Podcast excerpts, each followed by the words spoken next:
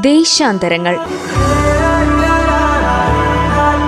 വിവിധ ദേശങ്ങളിലൂടെ ചരിത്ര സാംസ്കാരിക വഴികൾ തേടി അധ്യാപകനും സഞ്ചാര സാഹിത്യകാരനുമായ ബിജു പോൾ കാരക്കാമല നടത്തിയ യാത്രകളുടെ നേരനുഭവങ്ങൾ.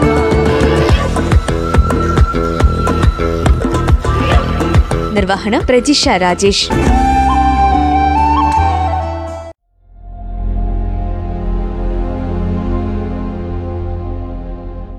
നമസ്കാരം എല്ലാ പ്രിയ ശ്രോതാക്കൾക്കും ദേശാന്തരങ്ങളുടെ പുതിയൊരധ്യായത്തിലേക്ക് സ്വാഗതം. ദേശാന്തരങ്ങൾ പരിപാടിയിലൂടെ നമ്മൾ റാൻ ഓഫ് കച്ചിലൂടെ യാത്ര തുടരുകയാണ്. കൂടുതൽ വിശേഷങ്ങൾ കേൾക്കാം ഇന്നത്തെ അധ്യായത്തിലൂടെ.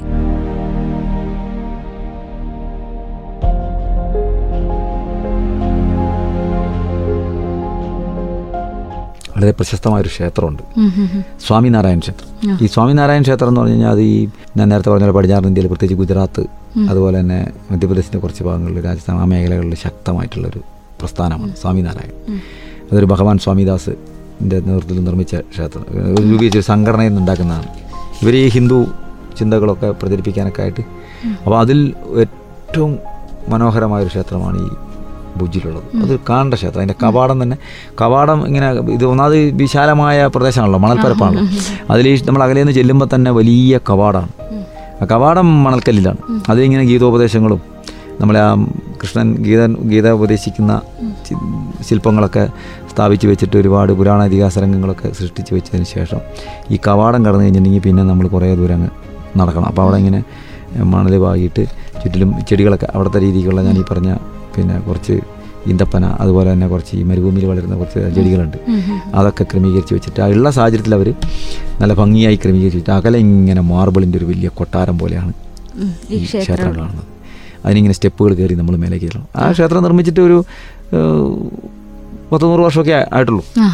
അത് കാണേണ്ട ക്ഷേത്ര. ക്ഷേത്രം അങ്ങനെ അതിലിങ്ങനെ അതിന്റെ ആ ശില്പഭംഗി നമ്മളങ്ങ് നിന്നു. പോകും അത്രയും വലിയ ഇത്രയും മനോഹരമായ ക്ഷേത്രം ഇന്ത്യയിൽ തന്നെ ഈ പുതിയ ക്ഷേത്രങ്ങൾ മധുരയിൽ പറഞ്ഞുണ്ട്.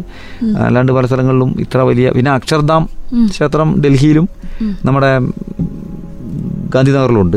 അത് നമ്മൾ കണ്ടിട്ടുണ്ട്. പക്ഷേ അക്ഷർധാം ക്ഷേത്രത്തിന് മണൽക്കല്ലാണ് കംപ്ലീറ്റ്. ഈ മാർബിൾ അങ്ങനെ അധികം ഉപയോഗിച്ചില്ല ഇത് ഫുൾ മാർബിളാണ്. എന്നിട്ട് അവിടെ ചെന്ന് കഴിഞ്ഞപ്പോൾ നല്ല ജനങ്ങളിങ്ങനെ ധാരാളം ജനങ്ങൾ വരുന്നുണ്ട് ഭക്തർ വരുന്നുണ്ട്. അപ്പോൾ അവിടെ ചെന്ന് കഴിഞ്ഞാൽ അവിടെ അതിന് എല്ലാ ആധുനിക സംവിധാനങ്ങളും ഇരിക്കുന്നുണ്ട് ഈ ആരതിക്കൊക്കെ സന്ധ്യ ഞങ്ങളവിടെ വൈകുന്നേരം പോയി. ആരതി സമയത്തൊക്കെ മണി മുഴങ്ങുന്നതൊക്കെ ഇലക്ട്രിക് മണിയാണ്. അത് ഭയങ്കര ശബ്ദത്തിൽ ഇലക്ട്രിക് മണി മുഴങ്ങുന്ന ആ സമയത്ത് ആരതി അതിന്റെ ആഘോഷങ്ങളൊക്കെ. അപ്പോൾ ഞങ്ങളൊരു ഉച്ച സമയം രണ്ട് ഒന്നൊന്നര രണ്ട് മണിക്കാണ് ചെല്ലുന്നത്. ചെല്ലുമ്പോൾ അവിടെ വൻ ജനക്കൂട്ടമുണ്ട്. അപ്പോൾ ഞങ്ങൾക്ക് എന്താണെന്ന് കാര്യം മനസ്സിലായില്ല. അപ്പം ചെന്ന് കഴിഞ്ഞ് കഴിഞ്ഞപ്പം അവിടെ ഇങ്ങനെ ഓരോരുത്തർ ഈ ടോക്കണൊക്കെ വാങ്ങുന്നത് അപ്പോൾ എന്താണെന്ന് പറഞ്ഞു ഇവിടെ ഇങ്ങനെ ഇന്ന് നേർച്ച ഭക്ഷണമുണ്ട്. ഏതോ വലിയ അപ്പോൾ മിക്ക ദിവസം അവിടെ ഭക്ഷണം എല്ലാ ഈ ഗുജറാത്തിലെ സ്വാമിനാരായണ ക്ഷേത്രങ്ങളിലെല്ലാം ഉച്ചയ്ക്ക് ഒരു പന്ത്രണ്ട് മണിക്ക് ചെന്നാൽ ഭക്ഷണമുണ്ട്. ഞങ്ങളുടെ ഈ യാത്രയുടെ അധികം ദിവസം ഞങ്ങൾ ഉച്ചഭക്ഷണം ഞങ്ങൾ ഈ ക്ഷേത്രങ്ങളിലാണ്. ഭക്ഷണം കൊടുത്ത് പൈസ കൊടുത്ത് ഞങ്ങൾ കഴിച്ചിട്ടില്ല. ഈ ക്ഷേത്രങ്ങളിലാണ്. എല്ലാ ക്ഷേത്രങ്ങളിലും ചില ചില ക്ഷേത്രങ്ങളിൽ വൈകുന്നേരമുണ്ട്. മിക്ക ക്ഷേത്രം എല്ലാ ക്ഷേത്രവും പന്ത്രണ്ട് മണി മുതൽ രണ്ട് മണി വരെ ഉച്ചഭക്ഷണം ചെല്ലുന്നവർക്കൊക്കെ ഉണ്ട്. അത് ഗുജറാത്തിന്റെ ഒരു പ്രത്യേകതയാണ്. സ്വാമിനാരായണ ക്ഷേത്രങ്ങൾ പ്രത്യേകിച്ചും അല്ലാത്ത ക്ഷേത്രങ്ങളിലും ഉണ്ട്. അപ്പോൾ അങ്ങനെ എന്താ പറയുക ഇന്നൊരു വലിയ പിന്നെ സദ്യയാണ് നടക്കുന്നത്. വലിയൊരു പിന്നെ അവരുടെ ഒരു ആഘോഷത്തിന്റെ ഭാഗമായിട്ട് വലിയൊരു സമ്പന്നനായ മനുഷ്യന് നൽകുന്ന ഭക്ഷണമാണ് എന്നുള്ളത് അപ്പോൾ അതിന് ടോക്കൺ എടുക്കുക. വേറെ ഒന്നും വേണ്ട പൈസ ഒന്നും വേണ്ട. ടോക്കൺ എടുക്കുക. അപ്പോൾ ഞങ്ങൾ ഈ ക്ഷേത്രത്തിന്റെ ഉള്ളിലെത്തി. അവിടെയാണ് ഈ ഭക്ഷണത്തിന് ഇങ്ങനെ ക്യൂ നിൽക്കുന്ന സ്ഥലത്ത് ചെന്നപ്പോൾ. അപ്പോൾ അവന് ടോക്കൺ ക്ഷേത്രത്തിന് പുറത്താണ്. അതായത് അര കിലോമീറ്റർ നടക്കണം ഈ ഗേറ്റിന്റെ അടുത്തേക്ക്. അതിന്റെ പുറത്താന്ന് പറഞ്ഞു. അപ്പോൾ ഞങ്ങൾ ഞാൻ ഞാൻ കാര്യം അപ്പോൾ അപ്പോൾ അവരൊന്നും രണ്ട് പേര് ഞങ്ങളിങ്ങനെ ഞങ്ങളെ കണ്ടപ്പോൾ നിങ്ങൾ എവിടെ നിന്ന് ഇങ്ങനെ കേരളത്തിൽ നിന്ന് വരികയാണ് ഞങ്ങൾ ഇനി ഇതിനെക്കുറിച്ചൊക്കെ പഠിക്കാനും മനസ്സിലാക്കാനൊക്കെ ആയിട്ട് വന്നതാണ്. ആദ്യം എന്ന് വെച്ചു അപ്പോൾ ഇന്ന് ഞങ്ങൾ ഇന്ന് രാവിലെ എത്തി. അപ്പോൾ ഞാൻ ഞാനിങ്ങനെ കാര്യങ്ങളൊക്കെ പറഞ്ഞു. ഞങ്ങൾ ഇന്ന സ്ഥലത്ത് വരുവാണ് വരികയാണ് ഇന്നതാണ്. ഇന്ന ഇന്ന ഇന്ത്യയിൽ ഇങ്ങനെ പല സ്ഥലത്ത് യാത്ര ചെയ്തിട്ടുണ്ട്. ഇതിനെക്കുറിച്ചൊക്കെ പഠിച്ചിട്ടുണ്ട്. അപ്പോൾ ഞങ്ങളിങ്ങനെ ഇന്ന സ്ഥലത്തൊക്കെ പോയി. ഭുജിലെ മീനാമഹൽ കണ്ടു. പിന്നെ പിന്നെ അഞ്ചാർ ലേക്ക് കണ്ടു. പിന്നെ ഈ മ്യൂസിയം കണ്ടു ഇങ്ങനെ ഇനിയിപ്പോൾ ഇത് കാണാമെന്ന് ഞങ്ങൾ അപ്പോഴത്തെ ഞങ്ങൾ ഇനി പത്ത് പതിനഞ്ച് ദിവസം കച്ച് ഒന്ന് വിശദമായി കാണാൻ വേണ്ടി തന്നെ വന്നതാണ്. ഞങ്ങൾക്ക് പിന്നെ വൈറ്റ് ഡെസേർട്ടിൽ പോകണം അങ്ങനെ ഞാൻ എന്റെ എനിക്കറിയുന്ന കാര്യങ്ങളൊക്കെ പറഞ്ഞപ്പോൾ ഇദ്ദേഹം അങ്ങനെയാണെങ്കിൽ നിങ്ങൾ കാര്യം നിങ്ങൾ ടോക്കൺ എടുക്കാൻ പോകണ്ടെന്ന് പറഞ്ഞാൽ അയാളെ ഓഫീസിൽ പോയിട്ട് ഞങ്ങൾക്ക് നാല് അഞ്ച് പേർക്ക് ഞങ്ങൾക്കൊരു ടോക്കൺ കൊടുത്തു. നിങ്ങൾ നേരെ അപ്പം വലിയ ക്യൂ ഉണ്ട്. നിങ്ങൾ അയാളെ വിളിച്ച് കൊണ്ടുപോയി വേറൊരു വഴിക്ക് കൊണ്ടുപോയി കൊണ്ടിട്ട് ഗേറ്റിലുള്ള ആൾ പറഞ്ഞു നിങ്ങൾ ഇവരെ അകത്തേക്ക് കയറ്റി വിട്ടോളാം അങ്ങനെ നോക്കുമ്പോൾ വലിയ ഹാളാണ് ഭക്ഷണ ഹാൾ അങ്ങനെ ഞങ്ങൾ പിന്നെ ഭക്ഷണ ഹാളിൽ കയറിയിരുന്നു അവരെല്ലാവരും വിളിച്ചിരുത്തി ഭക്ഷണം വളരെ ആചാര ആചാരമര്യാദകളോടെ നമ്മളെ വളരെ സൗഹൃദ സൗഹാർദ്ദം സ്വീകരിച്ച് അവിടെ കൊണ്ടിരുത്തി. പിന്നെ ഭക്ഷണം വിളമ്പാൻ ആരംഭിച്ചു. അതൊരു ഗംഭീര സദ്യ തന്നെയായിരുന്നു എന്ന് പറയാതിരിക്കാൻ പറ്റില്ല.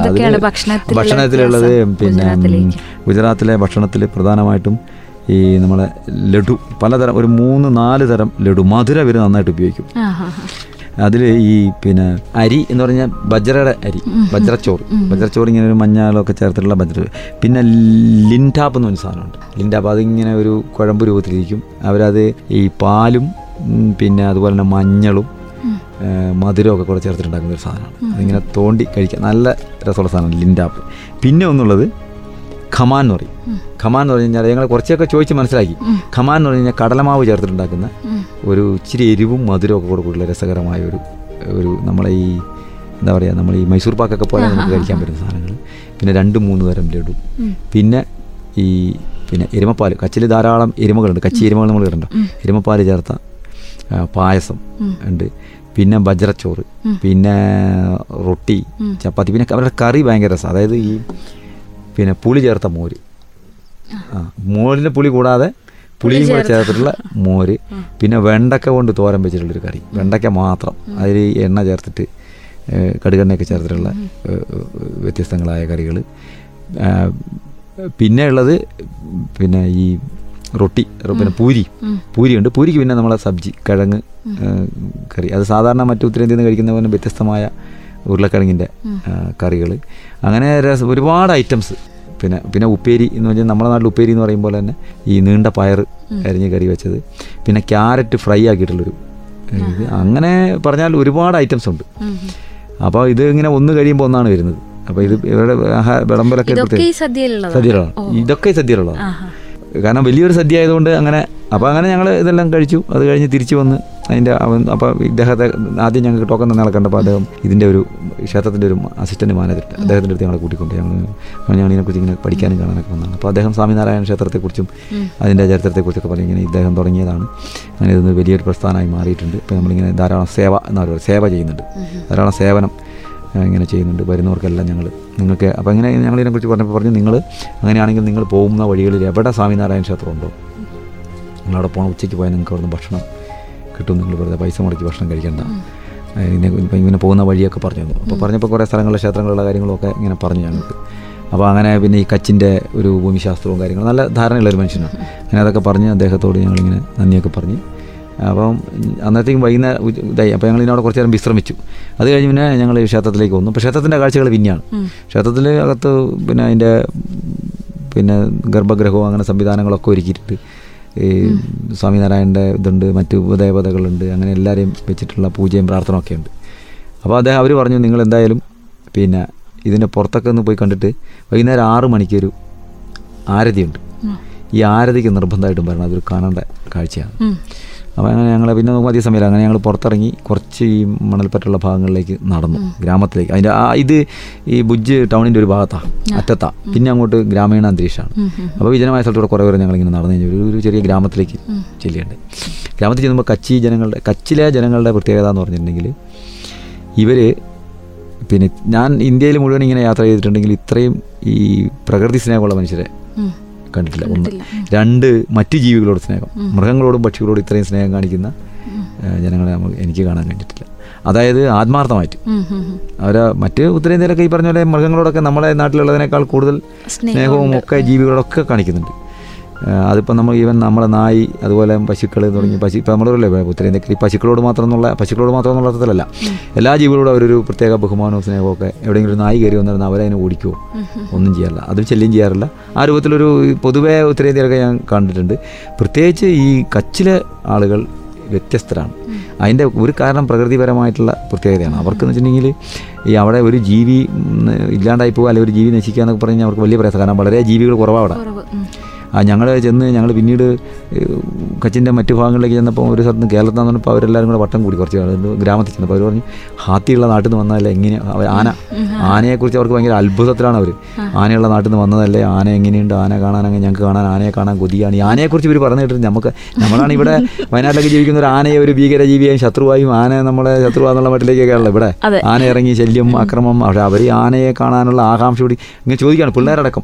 ഹാത്തി അവരെ ഈ നാട്ടിൻപുറത്തുള്ളവർ കേരളത്തിലുള്ളവർക്ക് കേരളം എന്ന് പറഞ്ഞാൽ ചില സ്ഥലങ്ങളിൽ ചെല്ലുമ്പോൾ അങ്ങനെയാണ് കേരളത്തിൽ വന്നവർക്ക് ചില പ്രത്യേകതകളാണ് പറയാം. ഇവർ ഹാത്തിയുള്ള നാട്ടിൽ നിന്ന് ആനയുള്ള നാട്ടിൽ നിന്ന് വന്നു എന്നുള്ള മട്ടിലാണ് ഇവർ നമ്മളെ സമീപിക്കുന്നത്. അപ്പോൾ എന്ന് പറഞ്ഞ പോലെ എല്ലാ ജീവികളും അത് ഞങ്ങൾക്ക് ഈ പതിനഞ്ച് ദിവസത്തെ കച്ചിലെ പതിനഞ്ച് വെച്ചാൽ പത്ത് ദിവസത്തെ കച്ചിലെ യാത്രയിൽ നിന്ന് നേരിട്ട് ബോധ്യം വന്ന കാര്യമാണ്. മൃഗസ്നേഹവും പക്ഷി സ്നേഹവും ഒക്കെ ഇന്നത്തെ ദേശാന്തരങ്ങൾ ഇവിടെ പൂർണമാകുന്നു. നന്ദി നമസ്കാരം.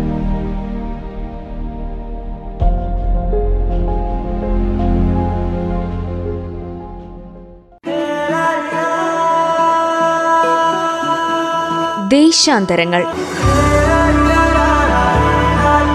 വിവിധ ദേശങ്ങളിലൂടെ ചരിത്ര സാംസ്കാരിക വഴികൾ തേടി അധ്യാപകനും സഞ്ചാര സാഹിത്യകാരനുമായ ബിജു പോൾ കാരക്കാമല നടത്തിയ യാത്രകളുടെ നേരനുഭവങ്ങൾ.